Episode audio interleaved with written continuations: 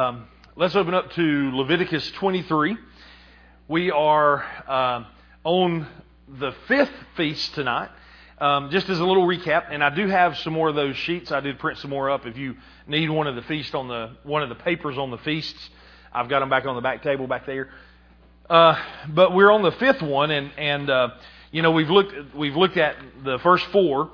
There were three three spring feasts and we've talked about how that those were fulfilled by uh, those were fulfilled by Jesus. We had the the feast of Passover, which Jesus fulfilled when he when he passed away, when he died, and of course the feast of Passover from the Old Testament. Of course, you know we told we recounted that story and and talked about how it was it was it was the the feast of Passover was remembrance was a feast that remembered uh, the, the story or remember the, the testimony of how Jesus or how, how the death angel passed over all of Israel there in Egypt when they come out and, and they had the blood on the doorpost and the death angel passed over. Um, and then right after that, the day after Passover, started the Feast of Unleavened Bread.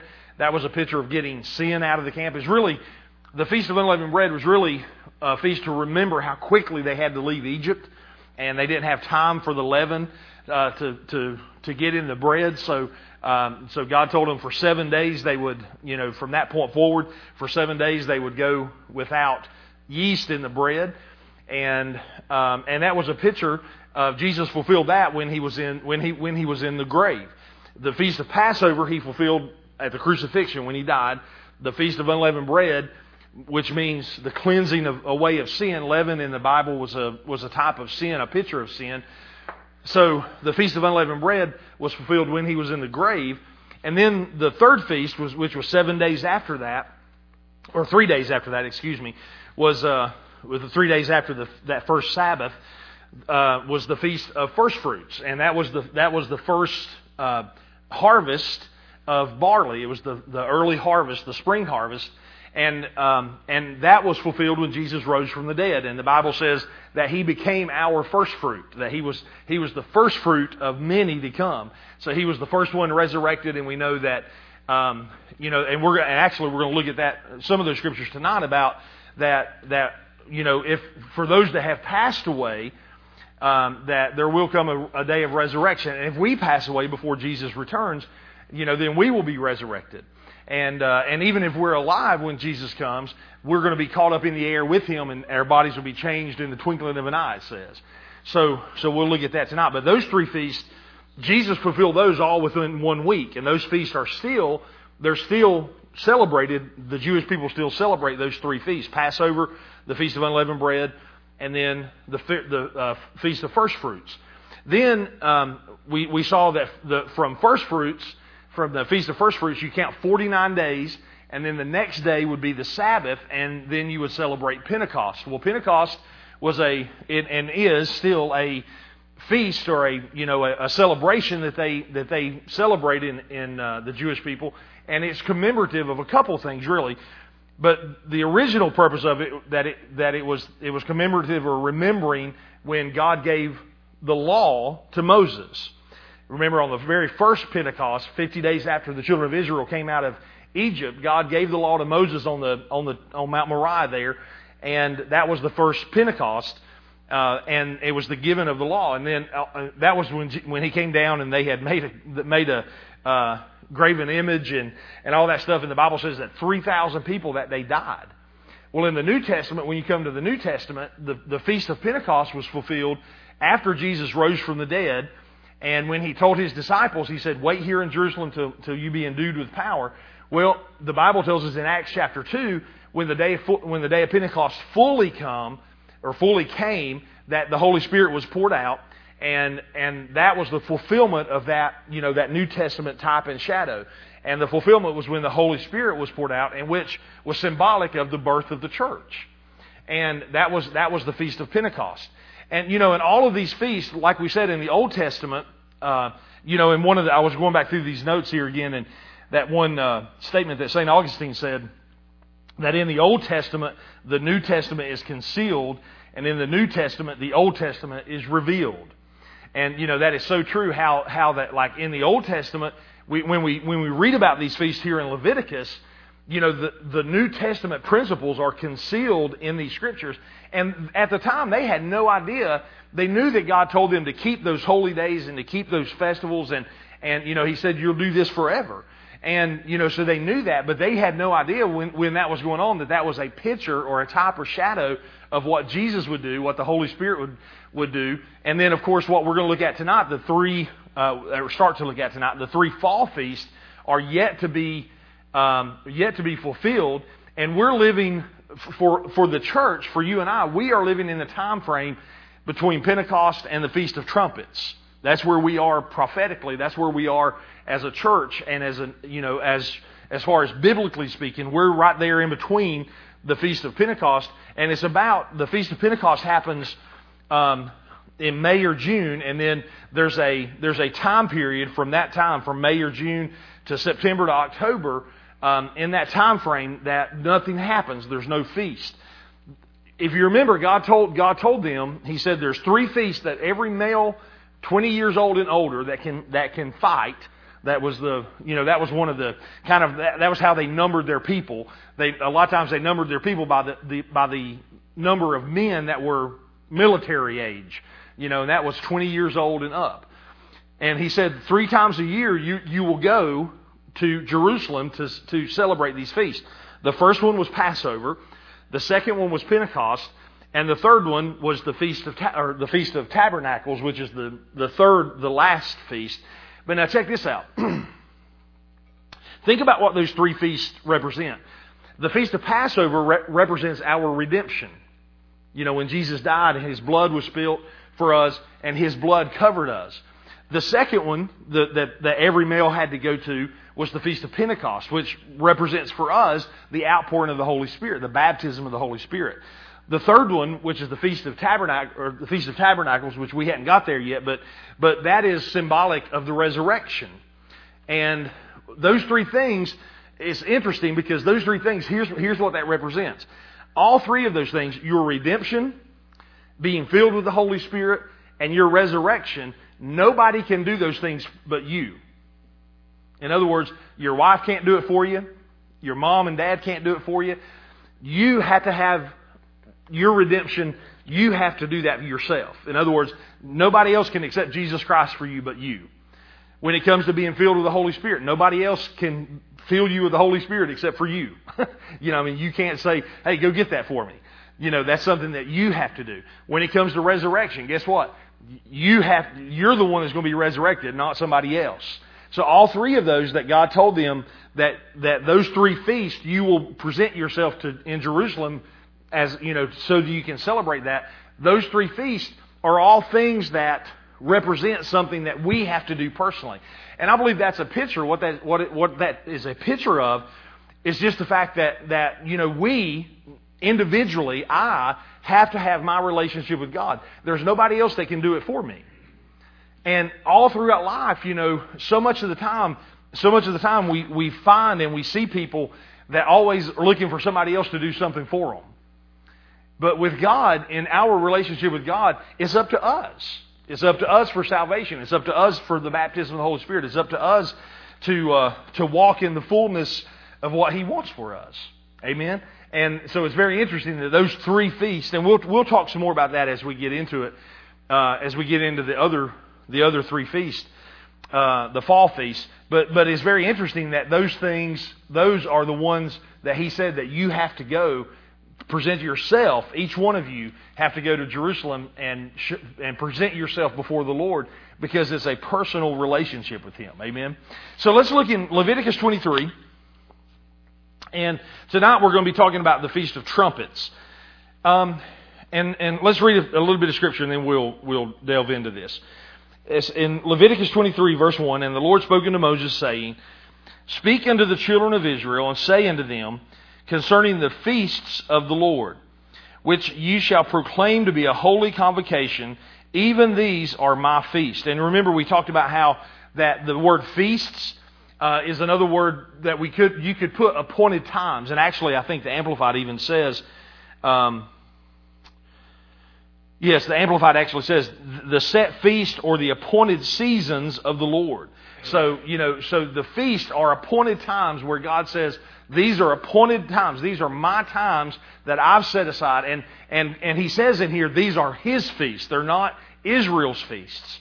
Because if it said that they were Israel's feasts, then we could look at it and say, well, that's not for me because that's for Israel. But God said they're my feasts and they're my appointed times. And God said, I want you and me to meet at this appointed time every year. He said, I, I put, you know, he lists seven here. There's actually like nine and, and possibly even ten that the Jewish people celebrate. Some of them celebrate one extra one, but and, and we'll look at the other ones that are not listed necessarily here. Um, you know, because there's like the Feast of Purim, which is like the it celebrates Ruth and that story of Ruth and Boaz. Then there's uh, Hanukkah, like around Christmas time, and then there's one more that um, you know that they consider holy feast to the Jewish people. So he says that um, concerning the feast or the appointed times of the Lord, that they're holy convocations. And that word convocations we talked about was a rehearsal. You know, and and, if, and and I know all of you been in weddings and had your own wedding and stuff. And you know, you know, in the rehearsal, you go through the rehearsal so you'll know what to do when the, when the real thing comes.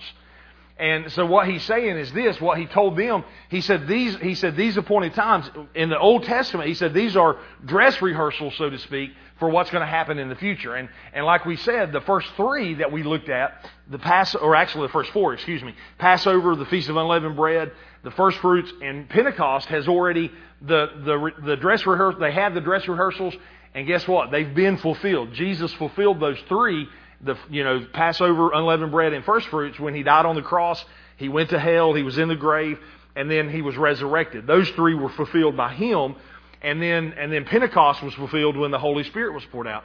So Israel, now Jewish people, you you understand, Jewish people still celebrate those because they're still looking for the Messiah to come.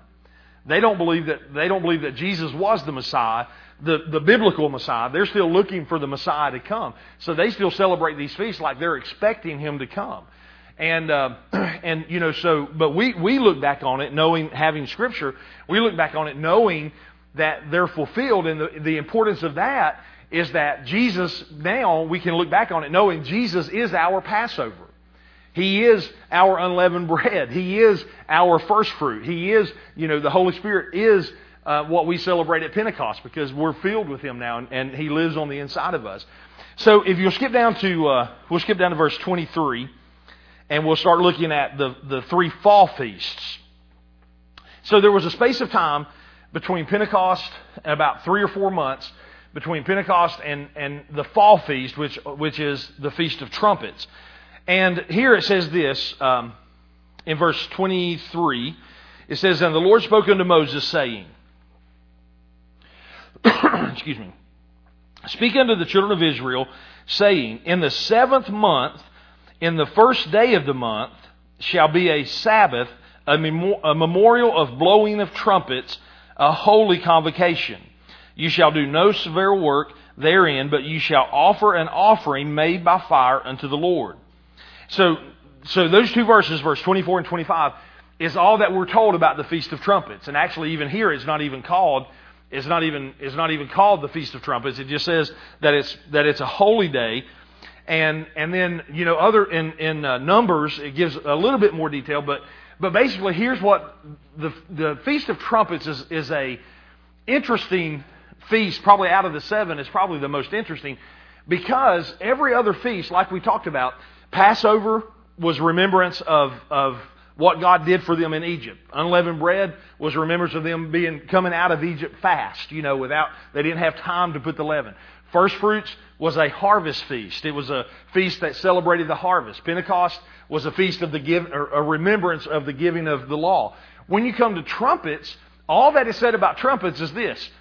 On the first day of the month, on the first day of the seventh month, is going to be a, is going to be a Sabbath to you. And here's what you're to do. You're to blow a trumpet.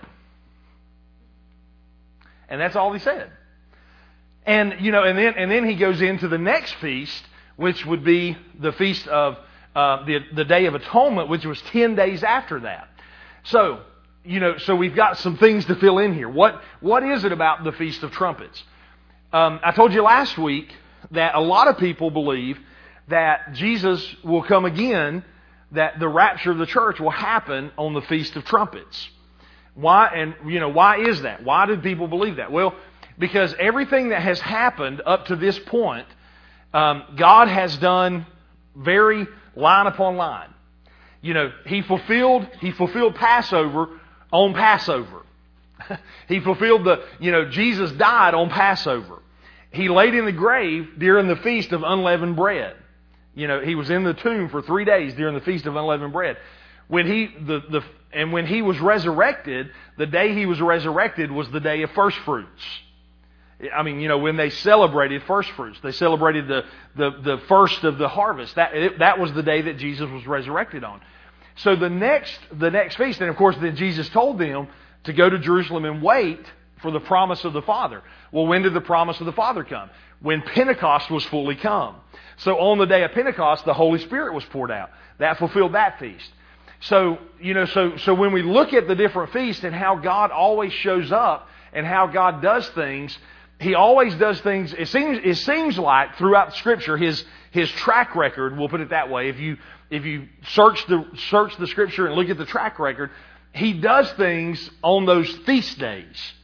As a matter of fact, it's interesting that, you know, we've had here in the last, uh, gosh, I don't know, five, six years, probably maybe ten years, we've had you know so much so much um, um, attention drawn to like the blood moons and and all of these things.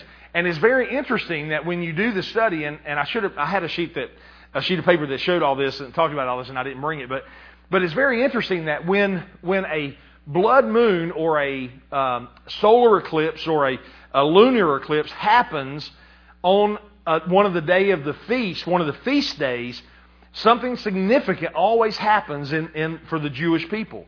And as a matter of fact, if you remember, the, um, the, when, when it's a solar eclipse, when it has to do with the sun, it's, it's, uh, the solar eclipses are not necessarily as bad as the lunar eclipse because the children of Israel, remember, the Hebrew nation and, and, and during everybody at that time, really, they based everything off of the moon.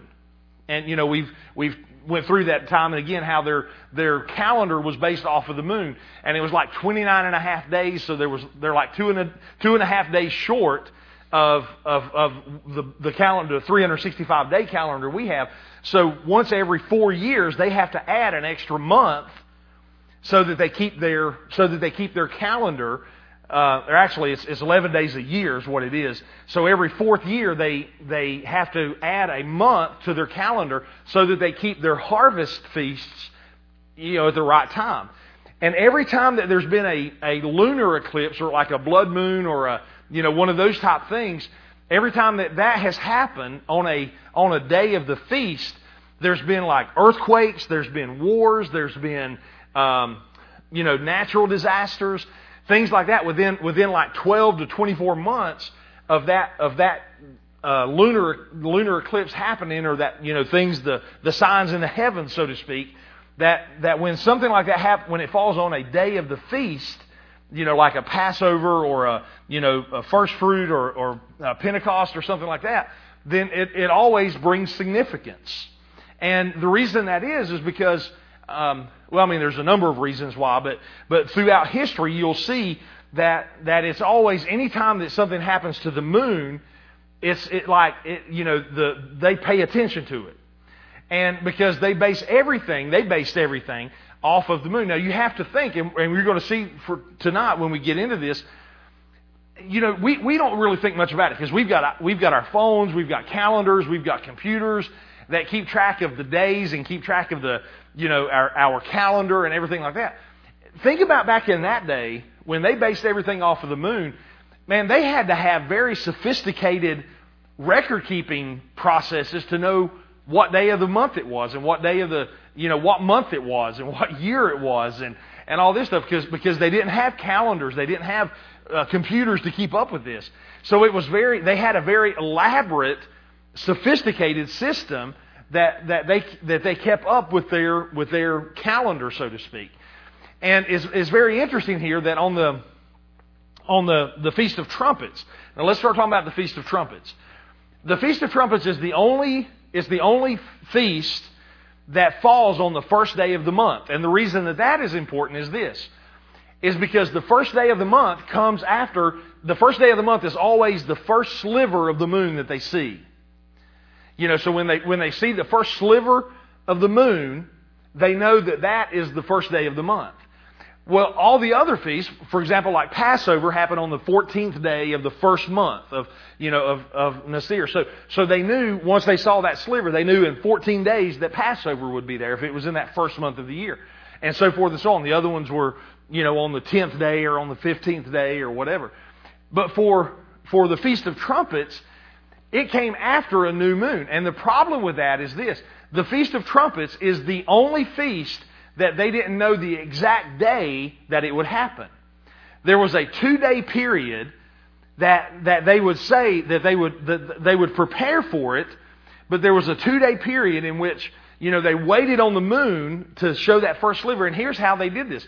They would have two witnesses that would, that would come to the city of Jerusalem.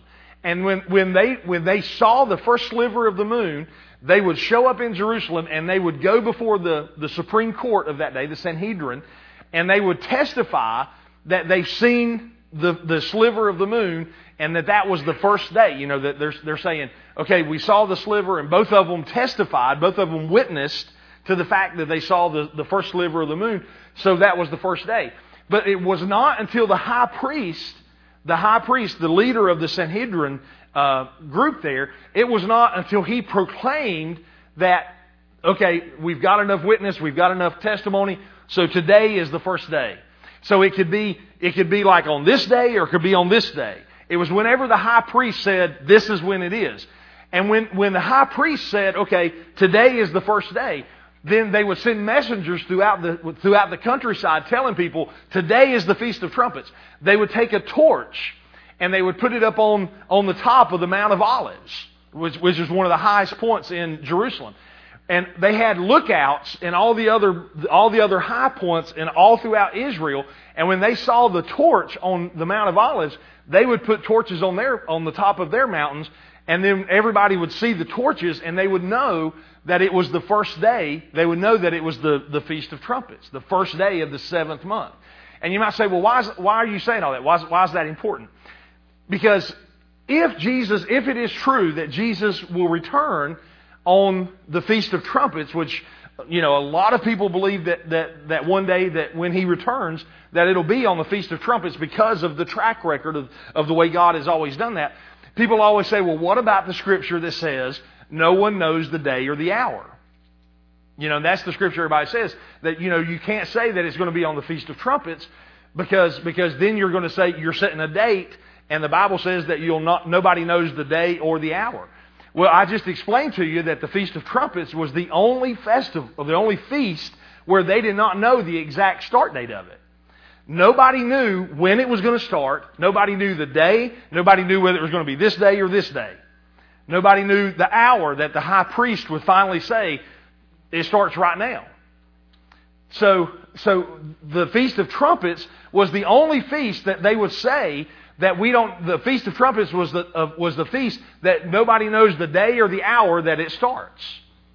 And then, so when Jesus would say, when Jesus would say, no one knows the day or the hour, then of course they, they didn't, you don't see them questioning that. You don't see them saying, well, tell us, tell us when. Tell, you know, why can't we know? Why don't we know? You don't see anybody questioning that because they knew, because I believe they knew the, the, the principle of the Feast of Trumpets that they, nobody knows the exact day or the hour.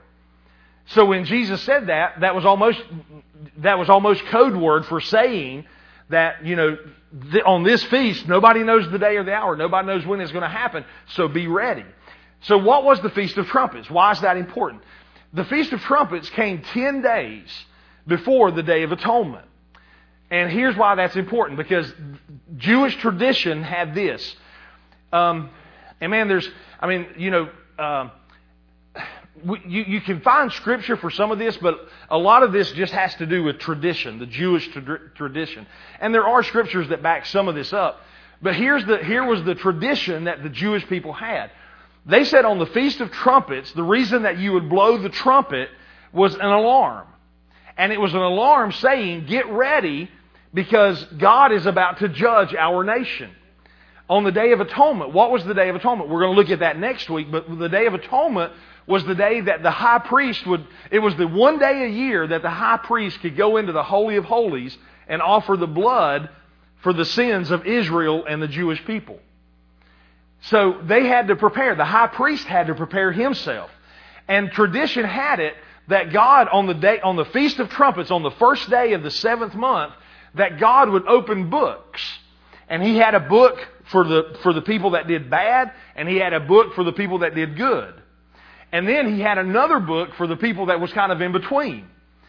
And you had 10 days from the day they blow the horn, the first trumpet, you had 10 days to, to do good works so that your name could be moved from either the, the middle book or the bad book over to the good book. And then on the Day of Atonement, God would pronounce these people are clean for the year and a blessing would be put on him, or he would announce these people, their sacrifices were not accepted and they were cursed for that year. So, so they, you know, the trumpets, because what is a trumpet? You think throughout Scripture, throughout Scriptures, there's always uh, the sound of the trumpets. And what was the trumpets called for or used for? Like, for example, the in the Scriptures, the trumpets signify uh, a couple, a bunch of different things, but one of the things was a call to assembly. If you remember, they would, they would blow the trumpets to get everybody to come together, to meet. It was a command to move out. In, um, this is interesting, in, in uh, Numbers chapter 10, when the children of Israel were marching, and, and this is always one of those things that amaze me, because, you know, you had, you, if you remember, when they, when they came out of Egypt, the Bible tells us, and, and nobody knows the exact number, but somewhere between like 3 to 10 million people.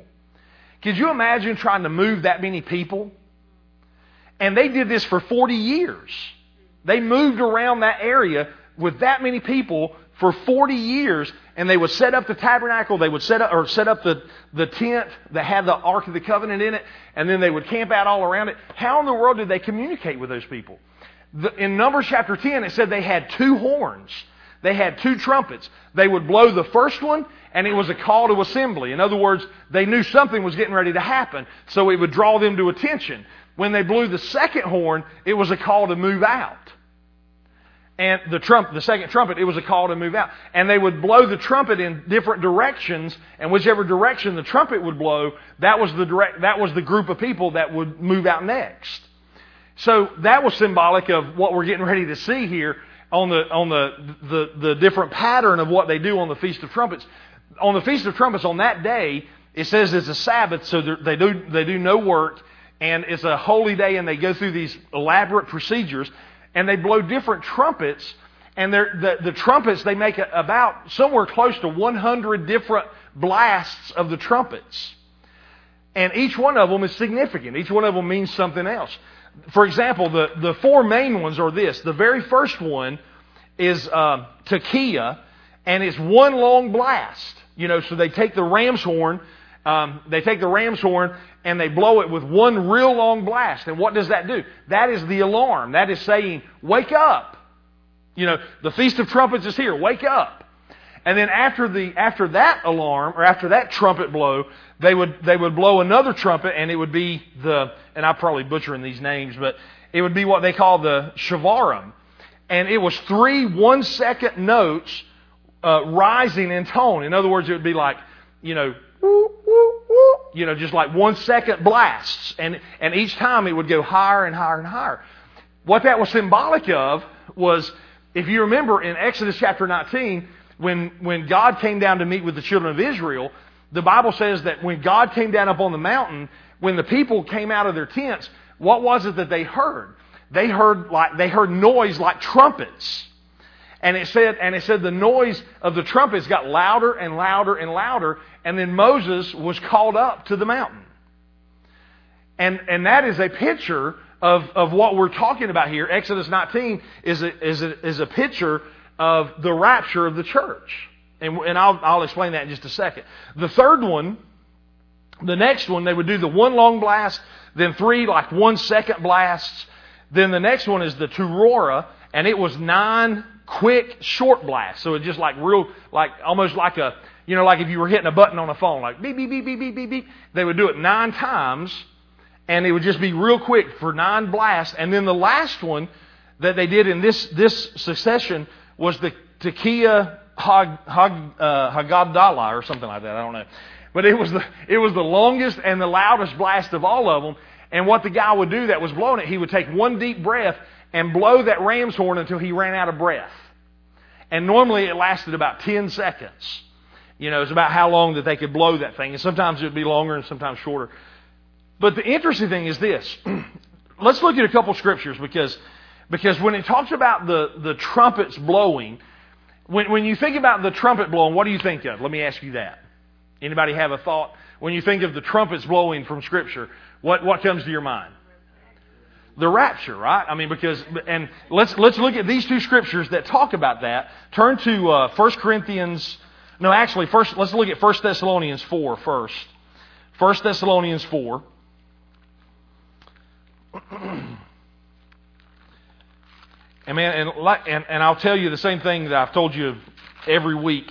I'm just hitting the high spots, okay? I mean, you could do uh, you could do you could do five or six teachings on this, you know, and go so in, in depth on, on all, all, this that I'm talking about.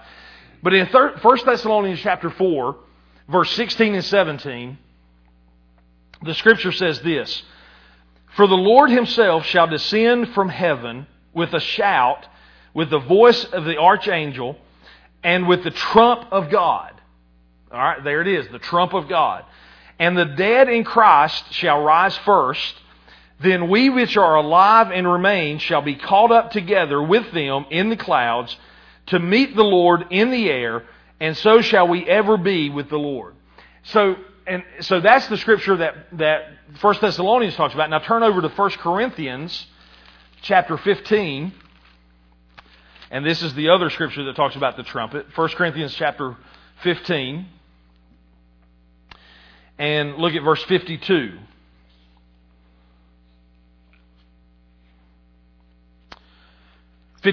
verse 51 says this Behold, I, I show you a mystery. We shall not all sleep, but we shall all be changed. In a moment, in the twinkling of an eye, at the last trump, there's, you know, there's that trumpet. For the trumpet shall sound, and the dead shall be raised incorruptible, and we shall be changed. So those two scriptures talk about two. They're actually they're actually talk about two different. Like if you if you look at the language in if you look at the original words in that word in the in the in the original Hebrew uh, or the original Greek, I mean, it, it actually uses two different words for those two trumpet blasts. So actually, there'll be two separate trumpet blasts. The first one is going to be for the dead in Christ to rise. And then the second one, which will happen, you know, just like just like we talked about how that there was four the the, the four different sounds that happen real quick. I mean, you know, when when they when they pronounced the day of the day of trumpets, the feast of trumpets, they would have the first one, which was one long blast, which was an alarm. That's actually the word that's used in 1 Thessalonians that says that that trumpet blast is the is the alarm that that the dead in Christ shall rise first when that trumpet blows, you see, because, and Joseph Morris has done a great job teaching this if you've, if you've been here when he's taught this, that, you know, there's very little said directly about the rapture of the church. Now, there's a lot said about the second coming. And a lot of people get those two mixed up because there's the rapture of the church when Jesus is going to appear in the air, but the second coming is when Jesus will descend and actually put his feet on the ground at the rapture of the church, he's, not, he's, he's going to show himself in the air, but his feet are not going to touch the ground. And that's why it says that we're going to meet him in the air. So at the rapture of the church, he's going to descend and he's going to, he's going to appear in the clouds. The trumpet's going to blow. The dead in Christ is going to rise. Then just, I mean, we're talking about split seconds here. The dead in Christ will arise. Then another trumpet will blow. And then we which are alive, we will be changed immediately in the twinkling of an eye and caught up with, with you know, caught up with those that, that are in the grave that, that were, that were, that have passed away, the ones that are dead in Christ, and we're going to meet them in the air, and then we'll go on to be with Jesus for the, for the seven years while the tribulation period is happening on the earth. Now, next, next week we'll look at the Day of Atonement, and, and we're going to see, it's very interesting because, um, you know, different people believe different things about the tribulation some people believe that the church will be raptured pre-trib. You know, and, and I'm, I'm, of the, I'm of the persuasion of pre-trib. I believe we're going to be gone out of here before the tribulation starts. I believe that that actually, the, the rapturing of the church is what's going to release the tribulation. I believe the church is what's holding back the judgment right now because the judgment that, you know, our, Jesus took our judgment upon it, upon him, so we can't be judged again because Jesus already took our judgment. What the, what the tribulation period is, is actually this. The tribulation period is retribution for Israel for the 70th week that, like in Daniel, if you study the book of Daniel, he talks about the 70 weeks. Actually, if you do the, if you do the math in the book of Daniel, only 69 of those weeks have, have happened. There's a, a week short in the book of Daniel. Well, that week, that 70th week of the book of Daniel is the seven years of tribulation that God still owes Israel for rejecting Him. So, so we as the church, we can't be on the earth at that time because, because God can't judge us because our judgment's already been put onto Jesus. So we'll be in heaven. We'll be doing the marriage supper of the Lamb and, and participating in all those activities and everything, which is a whole other subject, while the tribulation period is going on down here, while the judgment of God is being poured out, and, and He catches Israel up for those, that 70th week of, of uh, vengeance. Then, after that, after the tribulation period, that's when the second coming will happen. That's when Jesus will come back. We'll come back with him. We'll be back with him, and he'll put his feet on the Mount of Olives and and and you know enter into the eastern gate there in, in, in Jerusalem. And that's when the the uh, he'll set up his kingdom on the earth, and we'll have the millennial reign, the thousand year reign, which the feast of tabernacles is actually the picture that, or the, the feast that will be fulfilled during the millennial reign. The, the Day of Atonement will be fulfilled during the tribulation period. It'll be the seven years that atonement is made. That, that judgment is poured out on, on the, you know, Israel gets caught up on that judgment. The, the Gentiles and the, the ones that don't believe in Him, they'll get, they'll get that judgment poured out on them during that, the seven year tribulation period all of this, I mean, this, all of this is so amazing when you look at Scripture, when you see how, how all of this just lines up, just line upon line. So, um, so you can, so with everything we've said, now this is, this is interesting as well because Satan figured out, I believe Satan figured out that the feasts were important to God because when you go through Scripture and you find out all the times that Satan really attacked Jesus and that he attacked his disciples, it was always during the feasts. Like, like for example, I, I mean, I just wrote down like seven of them here. In John chapter 5, during the feast of Passover, the Jews sought to slay Jesus. In John chapter, uh, John chapter 6, the feast of Passover again, the storm on the Sea of Galilee happened during the feast of Passover. That when that storm come up and Jesus was sleeping and, and they about drowned and, you know, that was during the feast of Passover. John chapter 7, during the Feast of Tabernacles, Jesus, uh, you know, everybody sought Jesus and was trying to arrest him. They were asking everybody, was he going to show up at the feast? That was during the Feast of Tabernacles. You know, so, so Satan always stirred people up during these feasts. John chapter 10, during the Feast of Dedication, or what, what is now known as Hanukkah, they sought to stone Jesus. And that's where the Bible says he hid himself and walked right out through the midst of them. It was, it was uh, the Feast of Unleavened Bread in Luke chapter 22 when Satan entered Judas. You know, they were, they were having the Feast of Unleavened Bread when they were eating together. And, and the Bible says that Satan entered into Judas, and that's when he left and betrayed Jesus. In uh, Acts chapter 2, the day of Pentecost, what happened when the Holy Spirit was poured out? Immediately, persecution came. You know, if, if you remember, it says some of them mocked. Some of them, you know, from that day forward, you know, persecution came to the church. Acts chapter 20, during the Feast of Pentecost, was when Paul was arrested. You know, so you can see that it was always during these feasts that Satan would reach out and Satan tried to cause chaos and he would try to bring, he would try to stir people up and he would try to, you know, try to, try to make, make chaos in that. Look at uh, Luke chapter 21 and we'll, I'll try and tie all this up together here and, and um, see if we can make some sense out of it. Luke chapter 21. And we'll just start reading in verse 29. This is Jesus talking about the end times here. he said this in Luke chapter 20, uh, 21, verse 29. He says, And Jesus spake unto them a parable. And he says, Behold, a fig tree and all the trees. When they are now, and when they, when they now shoot forth, you see and know of your own selves that summer is now nigh at hand. So likewise ye, when you see these things come to pass, know ye that the kingdom of God is nigh at hand. Now remember, he's teaching about the end times. And, and when Jesus, when the scriptures where it talked about that no man knows the day and the hour, he did, he's, and, and actually that's found in like three different of the gospels. But one of them, one of them, the scripture right above that, he talked about, you know the season but no man will know the day and the hour. And this is kind of what he's talking about here. He's like, you know, when you see the figs on the trees, you know that it's a certain time of season. And he said, so it is with you that when you see these certain things happen, you know the kingdom of God is nigh. In other words, you know that something is getting ready to happen. He says, Verily I say unto you, verse 32, Verily I say unto you, this generation shall not pass away till all this be fulfilled.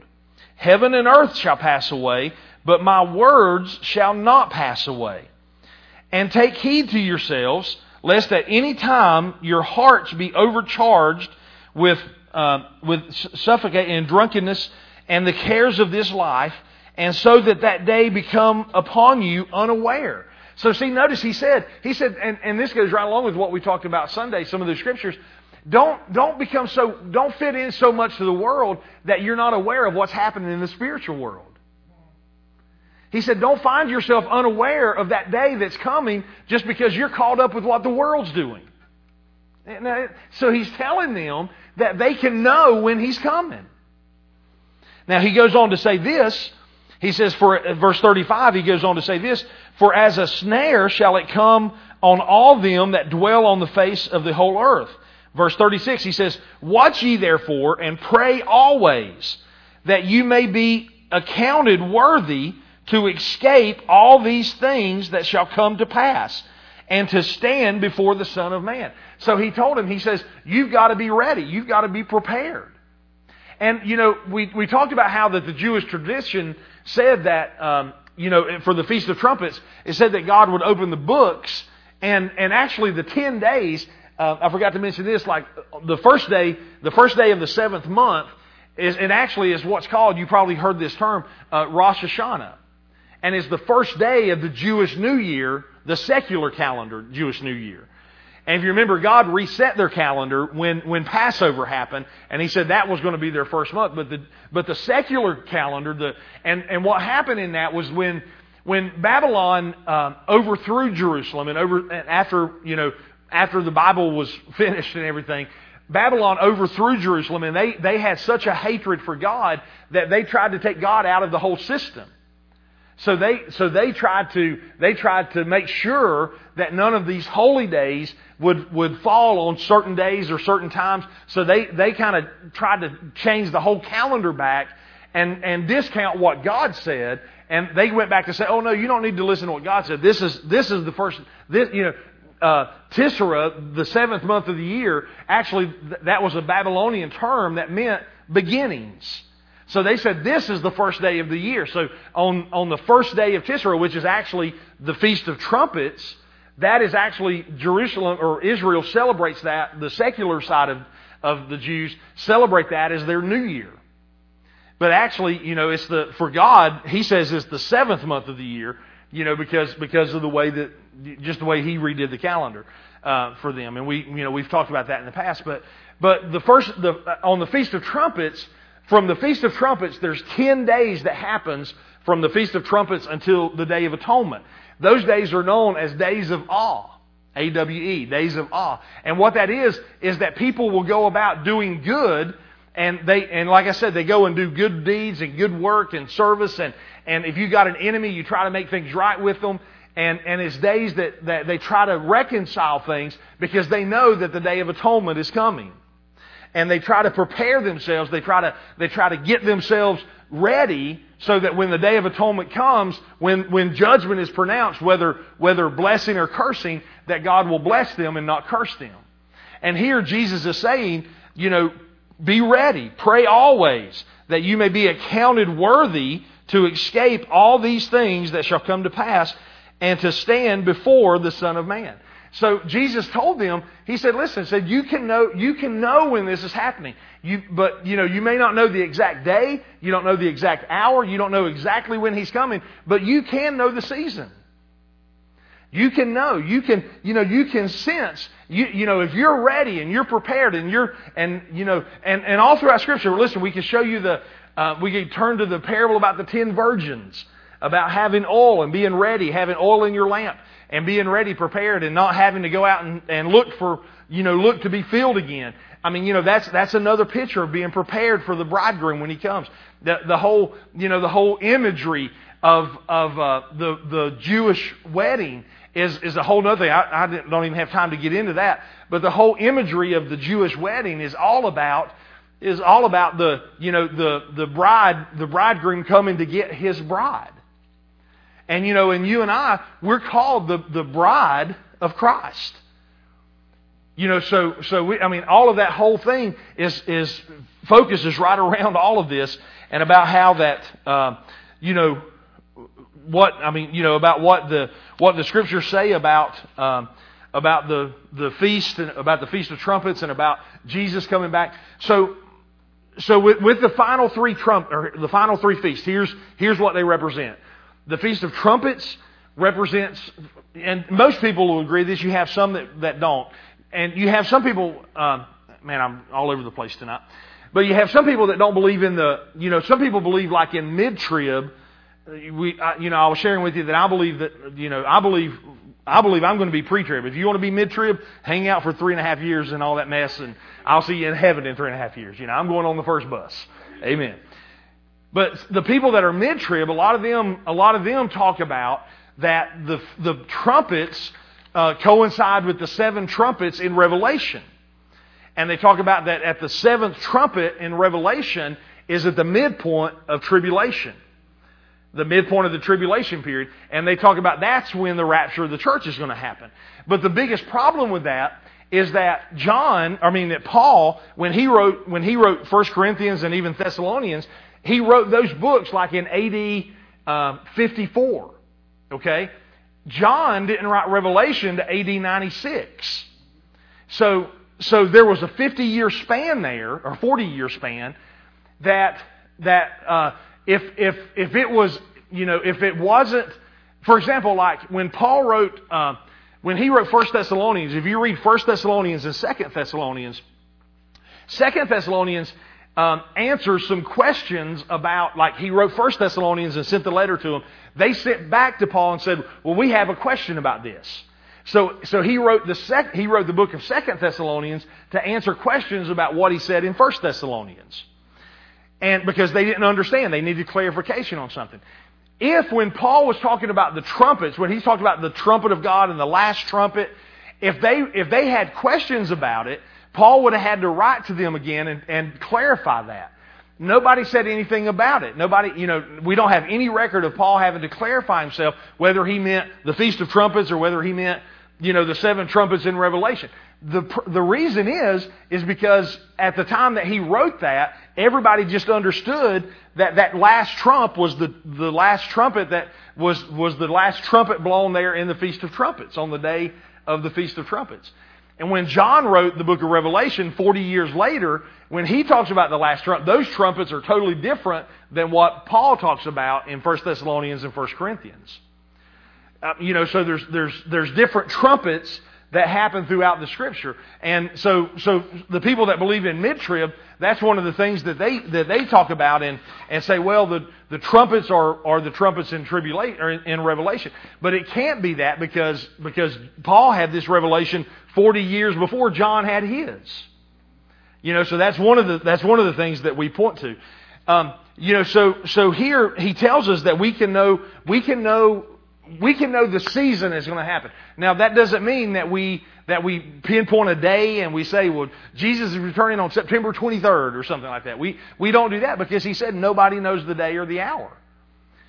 But we can know the season. He, he, Jesus told him, he said, don't be caught unaware. You know, don't, don't get caught up in things of the world and miss what's going on in the spiritual. Be ready. You know, stay ready, stay hooked up, stay stay connected, and if you stay connected, you'll know. You know, you'll you'll sense, you'll you'll just have an understanding, you'll you'll have a knowing that it's coming. And you know what? I, I'm I'm convinced we're closer today than we've ever been. And and if it happens this year, then great. If it happens next year, then you know we'll need to pray a little bit harder. Amen. Because because times are getting tougher, right? And you know, but but whether whether it happens or not, the key thing to know is this: is that He's always with us, and He'll help us through whatever, and, and we'll, we can make it through whatever because He's promised that, and He's faithful to His word. Amen. Any questions? And I don't. That's right. That's right. Any questions, or I mean, I don't know that I can answer them, but okay, go ahead. Over You know, there's there's a lot of different uh, speculation about that, about the thousand year reign. I do think it's going to be we're going to be in our spiritual bodies as far as those that have been raptured.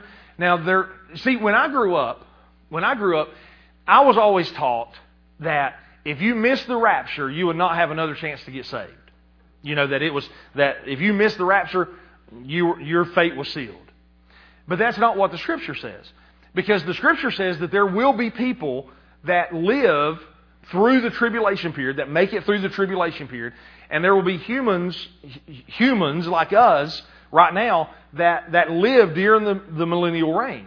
But then also, the, the, during the millennial reign, we, those that are, those that were ready, those that were saved and got caught up in the rapture, and came, come back with Jesus, we'll be in our spiritual bodies and we'll be ruling and reigning on this earth and we'll be ruling and reigning over the humans. Does that make sense? Because, because see, here's, here's why you say that. Because the millennial reign, the millennial reign is a thousand years where Satan, there's no influence of Satan whatsoever. He's, he's chained up and he's in the pit. Okay? So the, it'll almost be like the Garden of Eden again. It would be perfect. But see, now here, after the thousand years, the Bible says that Satan is released for a season.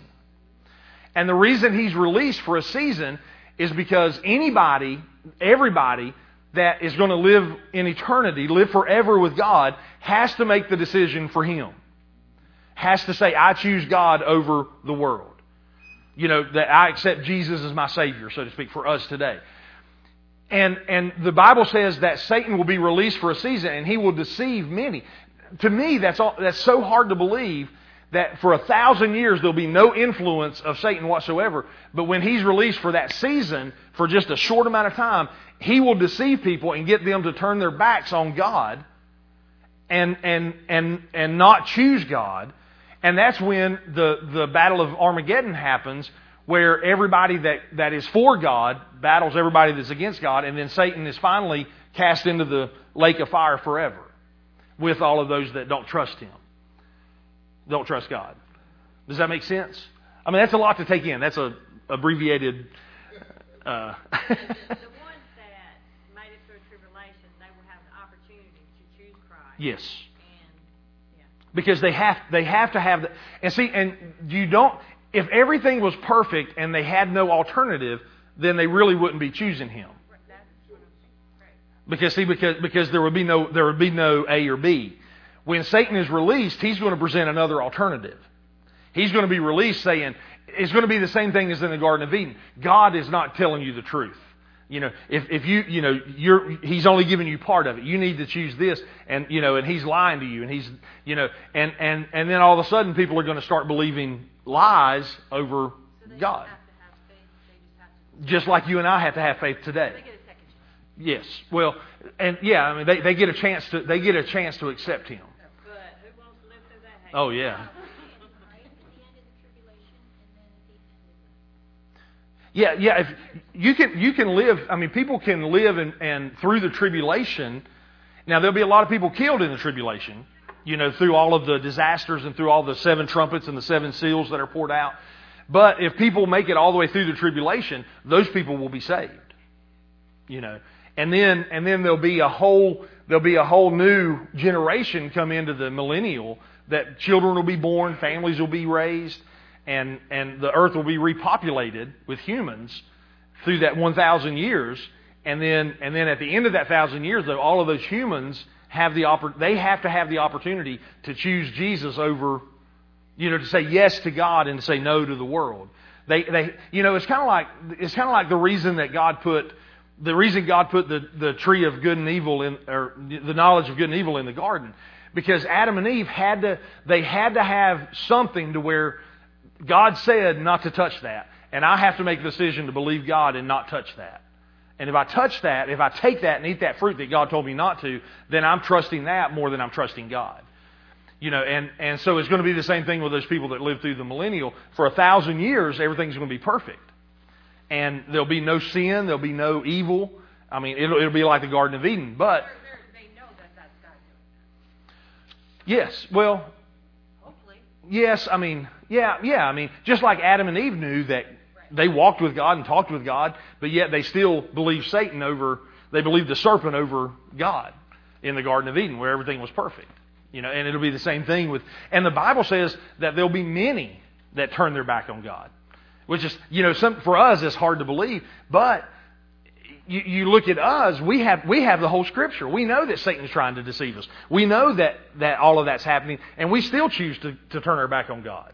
You know. To me, it sounds like we're starting all over again, you know. For yeah, now we we are going to be spirit beings ruling and reigning over Well, I mean, them. you know, whoever's Yeah.